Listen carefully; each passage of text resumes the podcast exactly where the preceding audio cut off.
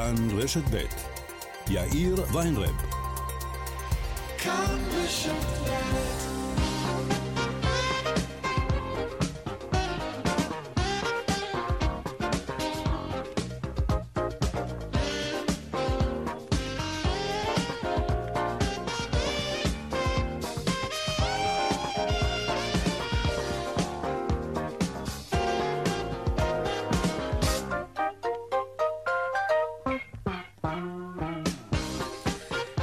קצת אחרי ארבע ועוד חמש דקות, כאן צבע הכסף ברשת ב' יום שני, שלום לכם, בהפקה קובי זרח, טכנאי השידור דני רוקי, הדועל שלנו, אתם יודעים, כסף, כרוכית, כאן.org.il, אני יאיר ויינרב, מעכשיו עד חמש, אנחנו מיד מתחילים.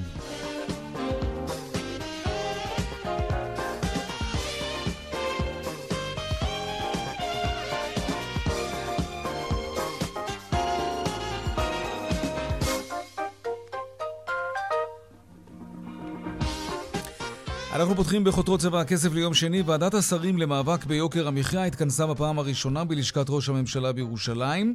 נתניהו, שעומד בראש הוועדה, אמר שלא מדובר בגזרת גורל. ישראל לא צריכה להיות יקרה יותר מרוב המדינות המפותחות בעולם, וזה נכון. ראש הממשלה הדגיש והוסיף כי יש כאן שכבות גיאולוגיות, כהגדרתו, של מונופולים גלויים ומונופולים נסתרים וכל מיני חסמים אחרים לתחרות. שר האוצר סמוטריץ', שר הכלכלה ברקת, לא נכחו בישיבה הזו. מעניין ומוזר. איך זה יכול להיות ומה זה בדיוק אומר בעצם? ננסה לברר עוד מעט עם סולימאן מסוודה. מה קורה עם חופשות הקיץ שלנו? עוד מעט אה, שרון עידן יספר על ביטולי טיסות של ארקיע וישראייר ליעד פה ויעד שם, לא, לא היסטרי בינתיים, וזה קורה כי אין כל כך ביקושים. נו, מה לעשות, כן? לאנשים יש פחות כסף פנוי עכשיו כשהריביות האלה לא מפסיקות לטפס, והמחירים בכלל. האם בגלל זה מחירי החופשות לקיץ גם צפויים לרדת המחירים? כי יש פחות ביקוש. נעסוק בזה עוד מעט. עוד בצבע הכסף על הניסוי שנערך היום כאן אצלנו בישראל, ניסוי של המונית המעופפת, כן.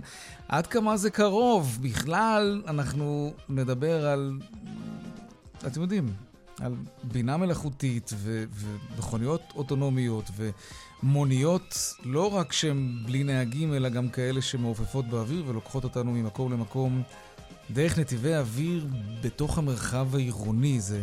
זה נשמע כמו איזשהו סרט של מדע בדיוני, אבל, אבל לא, זה, זה כבר כמעט מציאותי. אתמול לא הספקנו לדבר היום על השיגעון החדש של משקאות הפריים. אתמול דיברנו על המחירים של זה, 60, 70 שקל, לפעמים יותר אפילו לפחית. היום אנחנו נדבר בכלל על משקאות אנרגיה עם קופאין. מה, מה זה בכלל? מה אנחנו מכניסים לגוף? והדיווח משוקי הכספים כרגיל לקראת סוף השעה, אלה הכותרות, כאן צבע הכסף. אנחנו מיד ממשיכים.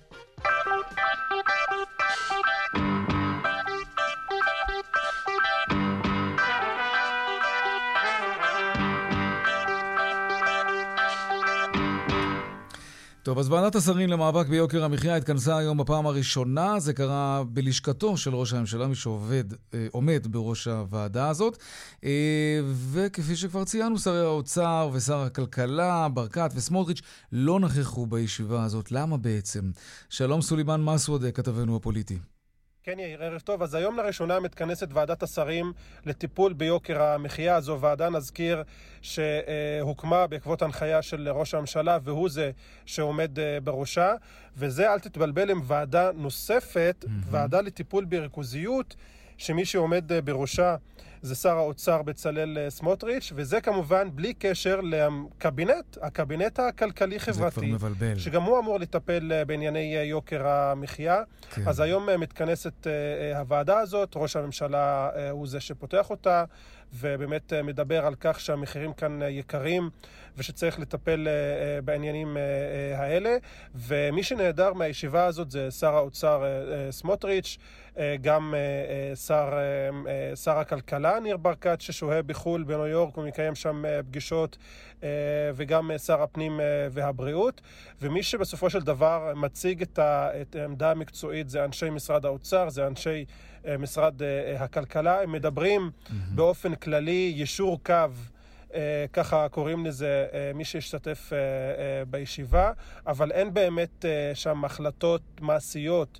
שיתקבלו כאן ועכשיו וישפיעו mm-hmm. על המשק, טוב, יכול. להיות שזה יקרה בהמשך. כן, סביר להניח. אנחנו מקווים, כמובן. סולימאן מסעודה, תודה רבה.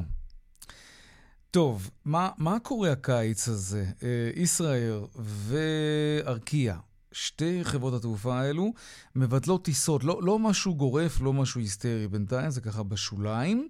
אבל כשמבטלים טיסות, כי אין ביקוש, זה כנראה מצביע בכל זאת על משהו. שלום שרון עידן, כתבנו לענייני תיירות ותעופה באולפן שלנו בתל אביב, מה העניינים? שלום, אהלן יאיר, בסדר גמור. מה קורה, תגיד?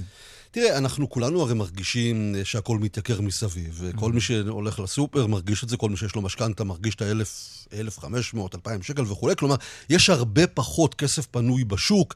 זה הרעיון של העלאת ריבית, זה הרעיון של, אה, נגיד כמובן בעצירת אינפלציה, ומי שמשלם ראשון, אם תרצה, את הדבר הזה, זה בסופו של דבר העסקים האלה שעוסקים בכל מה שקשור לתיירות, למסעדנות וכולי. ואתה יודע, אנחנו תמיד נרצה לשלם קודם משכנתה, קודם לקנות אוכל לילדים, ורק אחר כך, אם מסתדר לנו לנסוע לרודוס. Mm-hmm. עכשיו, איפה אתה רואה את זה בנתונים? בשני מקומות מעניינים. קודם כל, כמו שאמרת בפתיח, אנחנו רואים בתוך שבוע ששתי חברות ישראליות מבטלות קווים שהיה עליהם הוא הגדול. כלומר, ארקיע מבטלת את הקו למדריד במהלך יוני כרגע, ייתכן שביולי הוא יישאר, אבל כל הטיסות ליוני בוטלו. כשאנחנו שומעים מתוך החברה שנרשמו לחלק מהטיסות עשרה אנשים, עשרים אנשים, כלומר, במקום אה, לראות מטוסים מלאים ביעד שגם ככה יש אליו בדרך כלל אה, מעט מאוד טיסות יחסית, mm-hmm. אנחנו רואים שהקו מתבטל. ישראייר, אני מזכיר לך, לפני כמה שבועות יצא בקמפיין גדול, שהיא בעצם פותחת קו לאיסטנבול לא רק מנתב"ג, אלא מרמון, כשאפשר לשלב, כלומר אפשר לצאת למשל מרמון, לחזור לנתב"ג ולהפך וכולי.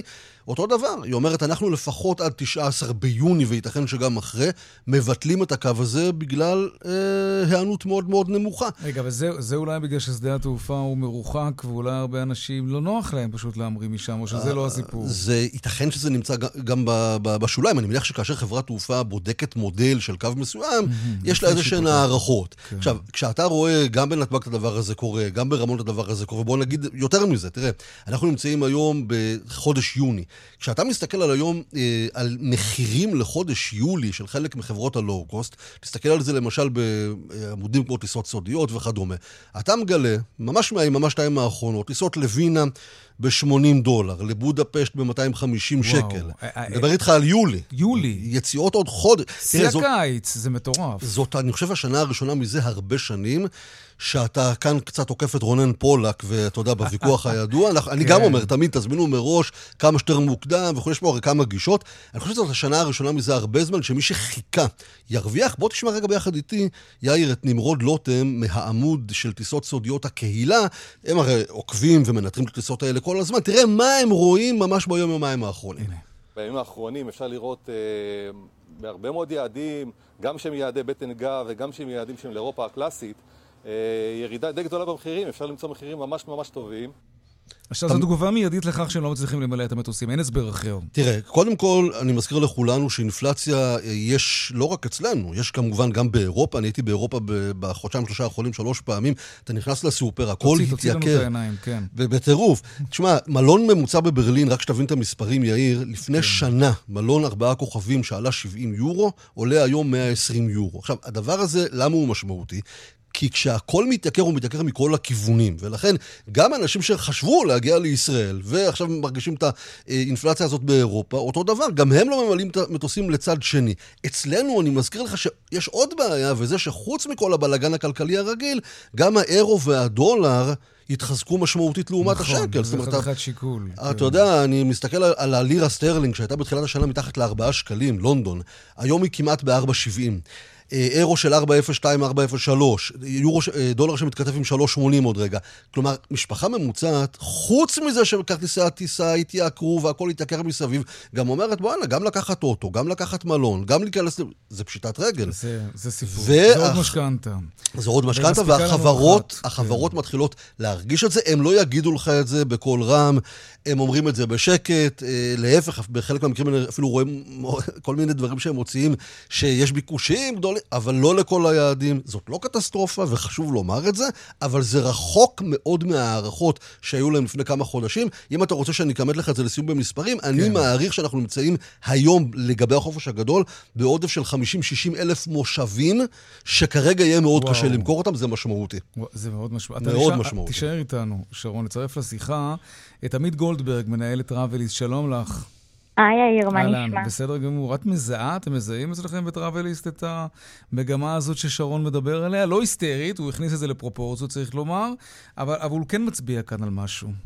אני חושבת שיש משהו שמאוד תפס אותי במה ששרון אמר, שהוא כן. מאוד צודק. יש יעדים שנפלו מהעשירייה הראשונה של המבוקשים, וגם מה-20 היעדים המבוקשים. Mm-hmm. כי הם יעדים יותר יקרים. Mm-hmm. ואנחנו רואים עלייה לאט לאט של היעדים הזולים יותר. למשל, בתומי, יעד קרוב, זול, כיפי. אבל הוא גם אה, פופולרי. בשנים האחרונות אנשים גילו את. המקום הזה וטסים נכון, לשם כאילו אין מחר. שהש... כן, אבל למשל... רק שימו לב, אין, הרבה פעמים יעדים, כמו שעמית אומרת, שהם לא יעדי יורו, אז כן. זה בדיוק ההזדמנות. אנשים אומרים, אז אני אסע לגיאורגיה, כי גיאורגיה היא באמת נמצאת במקום שבו, את זה אני כן יכול להרשות לעצמי. אוקיי, מעניין. אוקיי, כן, עמית? נכון, אני מאוד מסכימה. אנחנו עדיין רואים את היעדים הקלאסיים כמו כל עונה, כמו רודוס וכריתים, שהם תמיד בטופ, כי גם שם, אם אתה מתגמש בתאריכים, אתה כן יכול למצוא עדיין דילים זולים. אין מה לעשות, תמיד למלונות אבל כמה אפשר להתגמש בתאריכים ביולי-אוגוסט? זה, זה כמו מקשה אחת, החודשיים האלה, זה שיא הביקוש. לא, לא, לא, יולי תמיד יותר זול מאוגוסט. אה, ביולי גם יש לך את תשעה באב, שתמיד כן, מסורתי נכון. הכי זול. אה, למי שמוכן לטוס כמובן. אה, השבועיים האחרונים של אוגוסט הם תמיד תמיד הכי יקרים. אין לנו מה לעשות עם זה. זה אחרי הקייטנות, זה החופש של כולם, כולם רוצים לטוס שם כדי לא לבזבז עוד ימי חופש. כשאת משווה כן. את רמות המחירים ליעדים שהם עדיין פופולריים ועדיין ישראלים מזמינים לשם החופשות, ואת משווה את זה לשנה שעברה, עזבי את פערי המטח, כן, כי זה כמובן לא כל כך בשליטתנו, אבל נכון. האם המקומות גובים היום את אותם המחירים באופן יחסי, או שהם הורידו, כי כל העולם נמצא בסביבה אינפלציונית? באופן יחסי אנחנו רואים מחירים די זהים. באמת, המקום היחיד שהצלחנו לזהות ירידה ממש ממש דרסטי הייתה, הייתה לבוקרסט, mm-hmm. שהמחיר שם ירד אה, ב-21% אה, לעומת שנה שעברה. לקיץ? לקיץ. וואי, זאת חתיכת ירידה דרמטית. אגב, זה לא רק בוקרסט, זה כל רומניה. רומניה היא המדינה שמבחינת, נאמר, ירידות מחירים מובילה בפער עצום על כל השאר. יש עוד יעדים ברומניה חוץ מבוקרסט. נכון. פה אנחנו רואים שילוב גם של הרבה מאוד חברות legacy וגם חברות לואו-קוסט שטסות על הקווים האלה, ובאמת שם יגידו לך גם אלה שכרגע מכחישים את העצירה והירידות, באמת, mm-hmm. רומניה, מי שמחפש, יש כרגע בסביבות ה-60 דולר ליולי. אלה המחירים. אנחנו לא רוצים שהמאזינים אחר כך יבואו אלינו באופן כללי בטענות, ובוודאי לא אליכם באופן אישי, כן, עמית ושרון. זה מתעדכן כל הזמן, כן. אבל שאלה ככה באוויר. אה, יש את הוויכוח הזה ביני לבין רונן פולק תמיד. האם, האם יכול להיות מצב שמי שמזמין עכשיו, או נגיד אפילו יחכה עוד קצת, עשרה ימים, שבוע, שבועיים, יזמין לקיץ, ישלם עכשיו פחות משמעותית ממה מי, לעומת מי שהיה מסודר ומאורגן וכבר הזמין לפני שלושה חודשים חופשה לקיץ? אני חושבת שזה מאוד משתנה, ואני אגיד רגע משהו שיהיה אולי לא בקונצנזוס. כן. לאוגוסט המחירים לא ירדו. לא ירדו? אוגוסט זה החודש הכי יקר, זה החודש הכי מבוקש, כל המשפחות רוצות לטוס באוגוסט. שרון. יולי אנחנו אולי נמצא עוד קצת כן. ירידות, אבל לא תראה, משהו דרמטי. בקווים כלליים, אני עדיין אומר שמי שמזמין מראש בדרך כלל פוגע. אגב, כשאני מדבר על להזמין מראש, זה לא רק לקיץ, זה להפך. עכשיו מי שמדבר על חגי תשרי, אפילו על שוקי כריסמס זה הזמן, לא לחכות מעבר לזה. אני כן אתן לך טיפ, לך ולמאזינים, אני באמת חושב שמי שכבר כן קנה, תשלמו כמה שיותר מוקדם. אנחנו רואים מה קורה מבחינת הפיחות של השקל, כן. שיש הרבה מאוד מי שמעריכים שאנחנו עוד נגיע לדולר של 4 שקלים אולי וכולי. כלומר, מה שאתה יכול לשלם מראש ולגמור mm-hmm. עם זה, אני חושב שזה כן. עדיף. אבל זאת לא שנה רגילה. Okay. וזאת אוקיי. באמת אולי אחת השנים היחידות בעשור האחרון שאני זוכר, שבאמת גם מי שחיכה ולא הזמין יכול מאוד ליהנות מזה. טוב, לסיום, אני רוצה לשאול אתכם אם ראיתם את ההודעה הזאת שמזמינה את חברי הליכוד לקחת חלק בשייט ליוון. נתקלתם בדבר הזה? בתשלום כמובן, אנחנו צריכים להדגיש. כן. מי שמוביל את הדבר הזה הוא סגן יושב ראש הכנסת ניסים ואטורי, בין העשירי ל-14 לספטמבר, שזה אחלה תאריכים, נכון? תאריכים מעולים. כן, מעולים. ויהיו שם גם שרים וח"כים, ומתן כהן, עורך משחקי הכיס בכאן 11, עשה איזה טלפון קטן כדי לברר מה קורה שם. בואו נקשיב ביחד. דורון? הלו. כן. דורון? כן. מה שלומך? מדבר מתן, אני העורך של משחקי הכיס, כאן 11, מה העניינים? מאיפה? העורך, אני מכאן 11, מה קורה? עכשיו דיברו איתי מכאן 11. כן? מה אמרו? לא, סתם רציתי לדעת קצת על השייט החדש, על השייט הזה. על השייט הזה. זה מה שיש בינתיים, זה הברושור שיש, ההודעה הזאת, בינתיים רק לזה. ומה עם המחירים? כמה זה הולך לעלות? סתם לדעת. אנחנו, לא, אנחנו במשא ומתן עם החברה. אתם במשא ומתן עם החברה? אני הבנתי שזה בערך איזה 500 דולר, משהו כזה, תלוי באיזה חדר. מה נוספנות? מה נוספנות? מה נוספנות? טוב, וכל אחד יכול להירשם? רק חברי ליכוד. רק חברי ליכוד. רק חברי ליכוד. חברי מרכז, ראשי סניפים, חברי כנסת, זה בשרים. תודה רבה לך, דורון. טוב, חברים, אה, רק חברי ליכוד, אז אם במקרה אתם חברי ליכוד, אז סבבה, אבל כמה עולה שייט כזה ליוון בתאריכים האלה לארבעה ימים? בערך על כמה מאות דולרים, הוא גם לא אמר, הוא אמר, אתה יודע, בסוף זה גם תלוי אם אתה לוקח חדר פנימי וחיצוני ומרפסת וסוויטה וכולי. לא, אנחנו פשוט לא רוצים שידפקו אותם במחיר אחר כך, אז סתם. זהו, תמיד תבדקו, אבל בואו, זה כבר יותר לכתבים פוליטיים, יאיר, עזוב, תשחרר אותה. לגמרי. שרון עידן. תודה. עמית גולדברג, תודה רבה לשניכם. להתראות. טוב, ביי קצת דיווחי תנועה ופרסומות.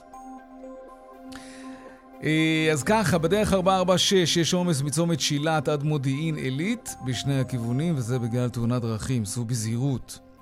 דרך אשדוד אשקלון עמוסה ממחלף אשדוד עד צומת גן יבנה, ודרך תל אביב אשדוד עמוסה ממחלף השבעה עד גן רבה, גם בשני הכיוונים. דרך שש צפונה עמוסה ממחלף קריית גת עד מחלף סורק, ומקסם עד ניצני עוז.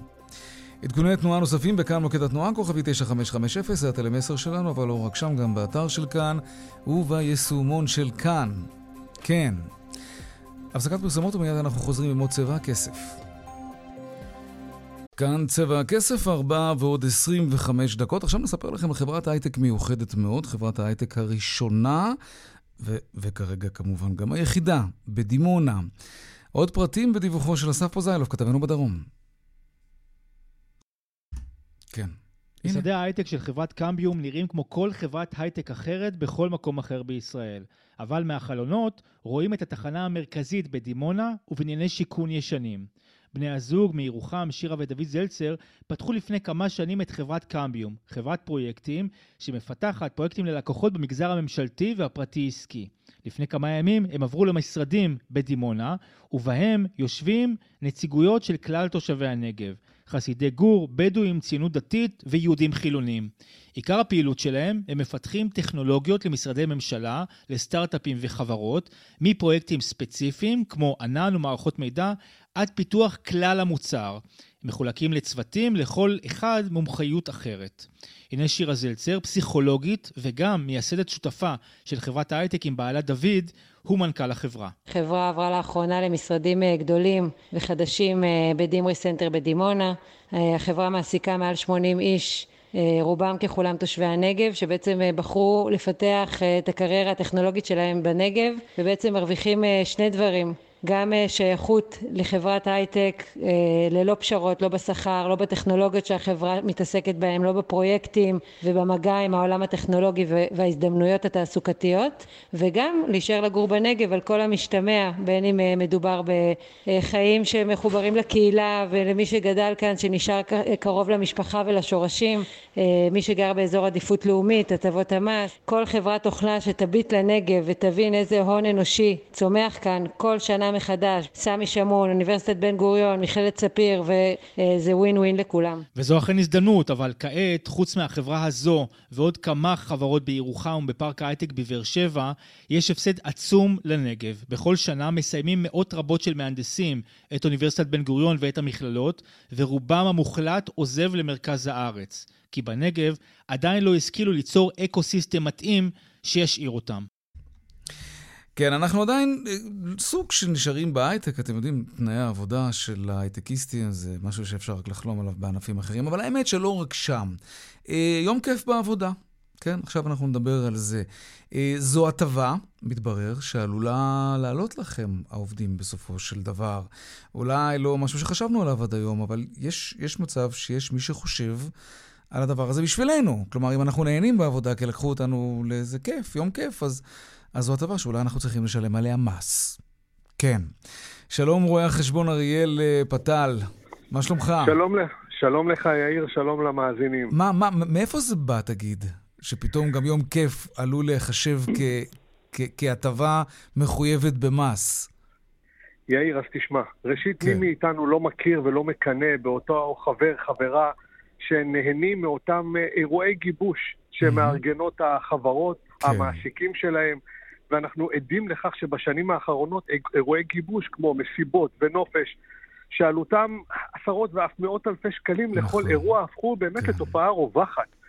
והכל במטרה לשבות את ליבם של העובדים, וגם של עובדים פוטנציאליים, לקשור את גורלם של העובדים mm-hmm. עם החברה לשנים ארוכות, כי באמת קשה לגייס עובדים איכותיים, וכך אנחנו רואים שמחלקות משאבי האנוש מארגנות הופעות של זמרים וארוחות גורמה וגם טיסות לחו"ל, והכל עם תוכנית מסודרת, שמקפידים בה לשמור על הקיים, מה שנקרא מבחינה מקצועית. כן, כן. ו- וכל ההוצאה ממומנת על ידי המעסיק. ו- וזה טוב לכולם, ההנהלה מרוצה, היא שומרת על העובדים, העובדים מרוצים כי הם נהנים, אפילו שהם מעלים את uh, סף הדרישות שלהם לקראת האירוע הבא, mm-hmm. ורק קופת המדינה לא נהנית ב... בסדר, היא לא צריכה ליהנות מכל. דבר. או, אז, יש גבול. אז זה אה, לא מדויק, כיוון לא? שיש לנו גם שני פסקי דין חדשים בנושא, ויש גם כללים שנקבעו על ידי אה, מס הכנסה, ורשות המיסים החליטה להאיץ את הטיפול בנושא, ויש לה עכשיו רוח גבית גם אה, לא, זה לא יאומן. בדרך של שני פסקי דין. אוקיי. אז בוא, בוא אני אעזור ראשית כדי לקבוע, תראה, כדי לקבוע אם הוצאה מוכרת לחברה, ואם העובד כן או לא חייב לשלם מס על אירוע חברה כזה, ההנהלה היא זו ששואלת את עצמה, מי הנהנה העיקרי מאותו אירוע גיבוש? האם המעסיק, כלומר החברה או העובד?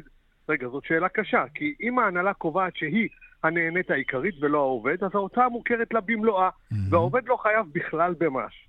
מצד שני, אם קובעים שהעובד נהנה יותר מהספא, מהמלון, מה... מה לא, אבל זו שאלה הגורמת. כמעט פילוסופית. מה, ברור שהעובדים נהנים, אבל סך הכל כן. המקום עבודה הזה עושה את זה בשביל לסייע לעצמו להיות מקום עבודה נחשק. היום אתה מכיר גם בטח את הדירוג של מקום עבודה שהכי טוב לעבוד בו, וכל חברה רוצה להיות בדירוג הזה. אתה יודע, זה, זה בסופו של דבר זה ביזנס.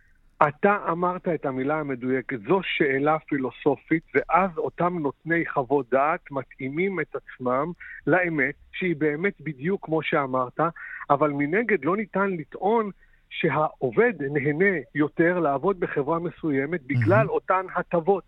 ולכן פה יש לנו שני פסקי דין חדשים. שקובעים שבהם, מה? שקובעים שהעובד הוא הנהנה העיקרי, ולכן עליו לשלם מס. כיוון שיש לנו שני פסקי דין חדשים, אז זה אומר שכשמדובר על תשלום מס של העובד, בדרך כלל זה גם מס שמגולם על ידי המעסיק. כן, כן, כן, זה, זה ברור. אני רק מנסה להבין, בסופו של דבר, אז עכשיו כשרשות המיסים חמושה בשני פסקי הדין האלה, היא יכולה לגשת לכל חברה ב, ב, במשק ולהגיד, חבר'ה, בתאריך זה וזה נסעתם לאילת כולם ביחד, או הלכתם לרפטינג בצפון, או לא יודע מה, ואתם צריכים עכשיו, העובדים צריכים לשלם על זה מס על ההטבה הזאת? כלומר... התשובה היא חד משמעית כן, וואו. עם כוכבית. עם כוכבית. אוקיי, מה, הכוכבית מעניינת? כן. הכוכבית אומרת שלא מדובר פה בפסק דין סופי.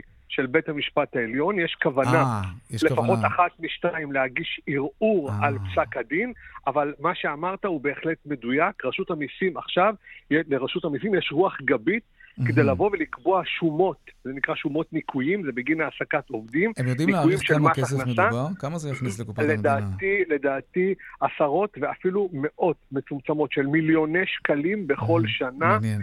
ואני תגיד, הייתי עד, אבל... אני הייתי עד השבוע לאירוע כן. של 250 אלף שקל ל-300 עובדים. וואה. טוב, אני עדיין חושב שמקום העבודה נהנה מזה יותר, כי בסופו של דבר, אתה יודע, אנשים את האירועים האלה מעדיפים לעשות בחיק המשפחה והחברים. אז אני אעזור לך. כיוון שאני חושב אה, כמוך, שהשאלה היא פילוסופית, כמו שאמרת בראשית הדברים, כן. וכיוון שבאמת אפשר להתווכח על כך, צריך לקבל החלטה. כי ההתנהלות היום היא או חקיקה, אנרכיה. כלומר צריך... אנרכיה. כן. מי שפשוט לא מדווח, לא אבל... מדווח על, כ, כ, של, על מס לעובד, אז הוא מחכה שיקראו mm-hmm. לו לדיון מס. מי שמדווח, מרגיש פראייר, כי האחר... אבל אוקיי, דיווח, לא דיווח, אני, אני מניח שמתישהו העניין הזה כן יוסדר, אבל איפה, איפה עובר הגבול? כלומר, אם נגיד עושים לנו כאן אה, בעבודה מדי פעם, כאן אצלנו אפי האוור כזה, אתה יודע, עם אוכל כזה טעים, וקצת בירה באמצע יום העבודה, וזה מרענן, וזה ככה, אתה יודע, מדרבן את העובדים ועושה להם המון מוטיבציה, ובאמת העובדים כאן נורא אוהבים את האפי האוור הזה. אז מה, אני אתחיל לראות עכשיו בתלוש המשכורת שלי שמנקים לי על שליש בירה ששתיתי? אני לא, כאילו, איפה, איפה הגבול עובר? זה לא שמקום העבודה נתן לי פתאום, אתה יודע, זה, את הסמארטפון הכי מתקדם מתנה. ואז אני יכול להבין, אוקיי, זאת חתיכת הטבה. זה... כיוון שהנושא פילוסופי, כיוון שהוא נתון לפרשנות, כיוון שעובד אחד יבוא ויאמר כמוך, אני מאוד נהנה, זה כיף לי, עובד אחר יאמר, אני רואה אלכוהול וזה דוחה אותי, אני חושב שרשות המיסים בחקיקה חייבת לקבוע אחוז סופי. למשל, 50 אחוז מסכום ההוצאה, העובד נהנה ועליו הוא ישלם מס. כן, ו-50 אחוז הוצאה מוכרת למעסיק. כלכלת שזאת... פנאי, כלכלת uh, הכיף, כלכלת הכיף. כף, כף, כף. נכון. טוב, אני חושב שהפשרה הזאת היא, כן. היא הטובה ביותר. טוב, נראה לאן זה יוביל. רואה חשבון אריאל פטל, תודה רבה לך. תודה רבה לך, יאיר. להתראות.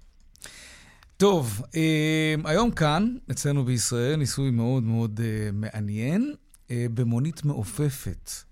כן, מונית מעופפת. שלום איתי שיקמן, כתבנו לענייני טכנולוגיה. אני שמעתי שלא עלית על המונית כי...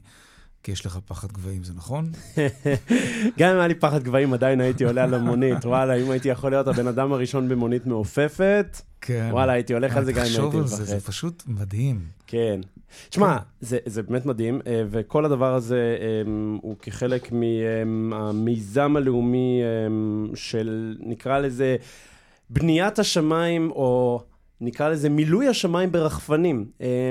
זה מיזם שכבר עובד תקופה יחד עם נתיבי איילון ויחד עם משרד התחבורה, וניסיון בעצם לעשות איזושהי רשת, כמו שיש קו של מטוסים, נכון? שהם קווים אוויריים נכון, קווים אוויריים. כן. אז קווים אוויריים בגובה נמוך יותר של רחפנים, שיוכלו לעשות משלוחים, כן? משלוחים של אוכל, של ציוד, של מה שתרצה, כן? כל מה שהיום משתמשים בו בכבישים. כן, ב... וזה מעמיס על הכביש. בדיוק.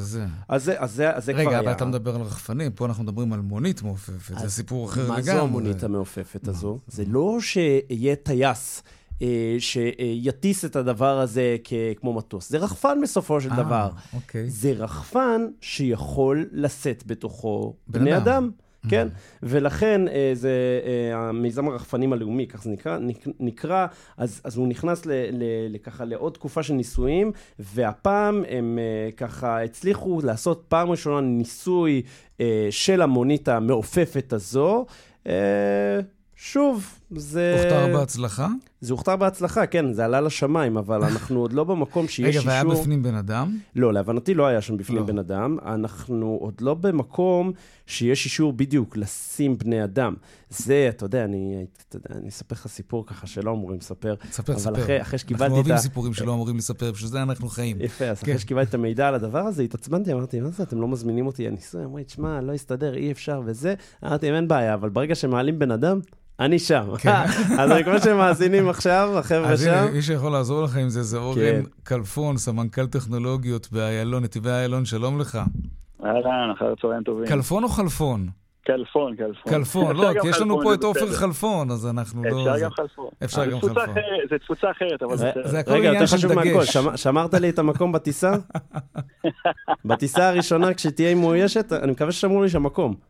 סגור, סגור. תדע לך שהוא נוסע מדהים, ויש חברות תעופה שקוראים לו גם הנוסע המתמיד. תגיד, אורן, לאן הולכים מכאן? אה, מוניות כאלה מתי? בוא ניגש ישר לעניין, עזוב אתכם ברחפנים, את זה רואים כל הזמן. מונית נכון. שתבוא ותיקח בן אדם ממקום למקום במטרופולין של תל אביב, אה, קודם כל זה לחסוך את הפקקים האלה, זה גם כיף לטוס כמובן. מתי? זה עניין של חמש שנים, עשר שנים, חמש עשרה, עשרים, מה?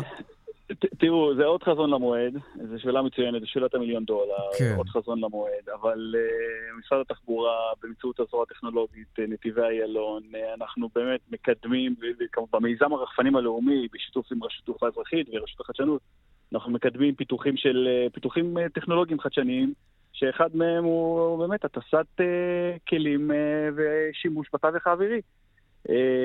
אז אין, אין איזה ציר זמן עתידי שאתה יכול לבוא ולהגיד, בעוד עשר שנים אנחנו נזמין מונית, היא תנחת ואנחנו נעלה המון, עליה והיא תמריא יש... והיא תיקח אותנו.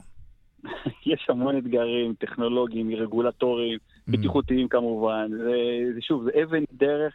סופר חשובה וסופר משמעותית. קיצור, זה לא בטווח הנראה לעין, אנחנו מבינים. אה, זה לא שעכשיו תקנה איזשהו ואוצ'ר לעלות ל... לא, לא. אילון מאסק לדעתי, אולי אפילו כבר מפעיל את זה בארצות הברית, את המשלוחים. אה, נכון. של אמזון באמצעות רחפנים, זה, זה כן קיים במדינות מסוימות בעולם, נכון? בעצימות כזאת נכון. או אחרת. אז גם בישראל קיים uh, לאפליקציות וליישומים uh, רפואיים. אני יכול להגיד לכם שהיום יש העברת מנות דם וכל מיני יישומים קריטיים רפואיים באמצעות רחפנים. כיום כבר קיימים במספר בתי חולים uh, מנחתים ייעודיים לטובת אירועים כאלה. Uh, אנחנו בהחלט שם, uh, אנחנו כבר מ-2019 uh, בתהליך פיתוח מאוד משמעותי של המיזם. יש מעורבות וגיבוי מלא. לזה יש ציר זמן לפחות? מתי נתחיל לראות את השמיים במרחב העירוני מלאים ברחפנים שלוקחים... אני, אגב, אני בכתבה האחרונה שעשיתי, כן. ממש עם, עם המיזם, עם מיזם הרחפנים שציינו לפני שנה, שנתיים, אה, לפני שנה בדיוק, אה, אז אמרו לנו, לא שנה, שנה ושלושה חודשים, לא, זה לא משנה. לא משנה, אמרו לנו, תוך עשר שנים נראה אנשים שם. כן. האם אתה מסכים עם הערכה? זאת אומרת, פחות מתשע שנים אנחנו נראה שם אנשים? תוך עשר שנים להיות אנשים? אה, הלוואי. אני איזה אופטימי. טוב, אתה פסימי לא. דווקא. תגיד, איך מתמודדים עם כן. סכנת הסייבר, השתלטות מרחוק על רחפן וריסוק שלו במקומות הומי אדם? זה הרי לא כזה דמיוני בעולם שבו אנחנו חיים. אז זה בדיוק מה שהזכרתי. כל נושא הרגולציה, זה בדיוק מתחבר לזה. אבטחת מידע, הקישוריות, החיבוריות, ההתנגשויות עם אה, תשתיות. הן בקרקע, הן באוויר. אה, כל ההסדרה של האירוע הזה, אנחנו עובדים בשיתוף פעולה מלא כחלק מהמיזם עם רת"א, רשות תעופה אזרחית, אה, אבל עדיין זה משהו שהוא בתהליכים של הסדרה. צריכים להסדיר את כל האירוע הזה. בואו נסתכל על שני פרמטרים עיקריים, שזה קיבולת וטווח. אלה שני הפרמטרים העיקריים. אוקיי? ושם נשים קצת את הדגש, והמעטפת של זה, זה כמו שאמרתי, זה החקיקה, הרגולציה, וכמובן סייפטי, כן. הבטיחות. זה מעל הכל. להטיס עכשיו רחפנים מעל תל אביב, אה, מאוישים, אה, בוא, זה אירוע. אירוע. אורן כלפון, סמנכ"ל טכנולוגיות בנתיבי איילון, תודה רבה. תודה, תודה לכם, תודה לכם. תודה. איתי שיקמן, אה, אם אתה מקבל את הטיסה הראשונה, אז אה, אני רוצה או לבוא איתך, או את הדיווח הראשון. מבטיח לדווח לך, לבוא, תשמע, אתה לא מספיק. תחשוב על זה גם, אני לא מספיק, הבנתי. יאללה, עליי. יאללה, מה שנקרא, עוף מפה. טוס מפה. תודה, ביי, ביי, איתי. אה, קצת דיווחי תנועה.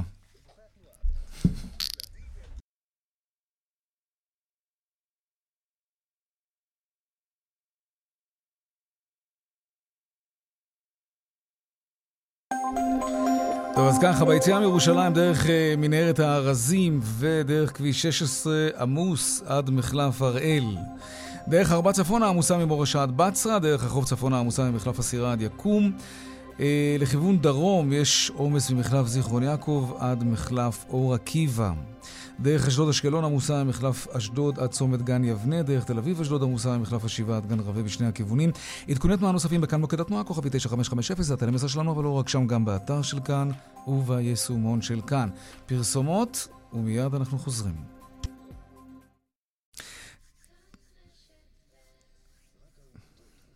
כן, כאן צבע הכסף, 13 דקות לפני השעה 5. אתמול התחלנו לדבר על משקיע האנרגיה פריים, אה, משקה עם, עם קפאין שמשגע את הנוער, דיברנו על המחירים המשוגעים של המשקה הזה. היום אנחנו רוצים לדבר על, על קופאין בכלל, על משקאות אנרגיה, כן, שיש בהם קופאין. שלום פרופסור חגי לוין, יושב ראש איגוד רופאי בריאות הציבור, מה נשמע? שלום יאיר, ידעת שזה שבוע התזונה והתזונאים? תראה איך זה יצא בול, אפילו לא ידעתי את זה. הנה, אז יש לנו הזדמנות לדבר על אחד המשקאות, על, על, על, אתה יודע, על סוג המשקאות שנמצא כל הזמן בנוף שלנו, אני לפחות לא חושב שעסקתי בו אי פעם לעומק, אז מה זה בכלל המשקאות קפאין האלה, תגיד? טוב, זה נוכלות חדשה, כי הרי הם אומרים אה, משקה ספורט, זה בטח אה, משקה שלא טוב אה, לספורט. יש משקאות שונים, עכשיו צומח במהירות משקה הפריים, שהוא משווק באגרסיביות, כולל אה, חסות לקבוצות אה, ספורט, כולל אה, ברשתות החברתיות, בטיק טוק וכן הלאה, עם צבעים מאוד ברורים. מבחינת הנזק הבריאותי שלו, אז קודם כל, כל המשקאות האלה מכילים מה שנקרא תחליפי סוכר, אז אני רוצה להזכיר למאזינים שב-15 למאי ארגון הבריאות העולמי יצא בסקירת ספרות שיטתית והמלצות שהתחליפי סוכר אינם בריאים, אינם תורמים לירידה במשקל, ולא רק שהם לא תורמים, אלא שהם גם גורמים לתמותה ולתחלואה קרדיו-וסקולרית. אה, ולכן הוא לא ממליץ להשתמש בהם, אז זה יש בכל המשקאות הללו, אם זה קוקוס או דברים אחרים, שמים בהם תחליפי סוכר. זה אותם תחליפים כמו בקולות למיניהם? של אתה, ה... אתה מדבר על האספרטיים והסוכרלוז וה... כן, כן, כן, בדיוק, שגם ב... ב... Okay. אוקיי. גם, גם במשקאות הללו של הפריים יש את התחליפי סוכר האלה. והדבר השני, שיש להם גרסה עם ובלי קפאין, אבל בגרסה עם רמות גבוהות של קפאין מדובר באמת על רמות גבוהות במיוחד, אה, זה יותר משתי כוסות קפה, זה 140 אה, מיליגרם ליום, זאת כמות שהיא לא מומלצת בכלל, אבל היא לא מומלצת ספציפית לילדים מתחת לגיל 18, לנשים בהיריון. לכן, שורה של מדינות בעולם אסרו על הכנסת המשקאות הללו לבתי ספר ומטילות עליהם מגבלות מסוימות. אצלנו לצערי המצב הוא פרוץ לחלוטין, משווקים משקה, אין פיקוח, אין רגולציה, איש הישר בעיניו יעשה, ואני חושש, אני חושש מהרבה דברים, אני לא רוצה כאילו לעשות גם שזה הדבר היחיד, אבל זה עוד מוצר מזיק אה, לבריאות שמשווק בחופשיות בישראל לילדים ובני נוער, ולצערי גם הוא יתרום את תרומתו לנזק תגיד, הבריאותי. כמות כזו של קפאין שנכנסת לגוף, למה היא עלולה לגרום? בהנחה שאנשים בוגרים שותים את זה, ולא נשים בהיריון.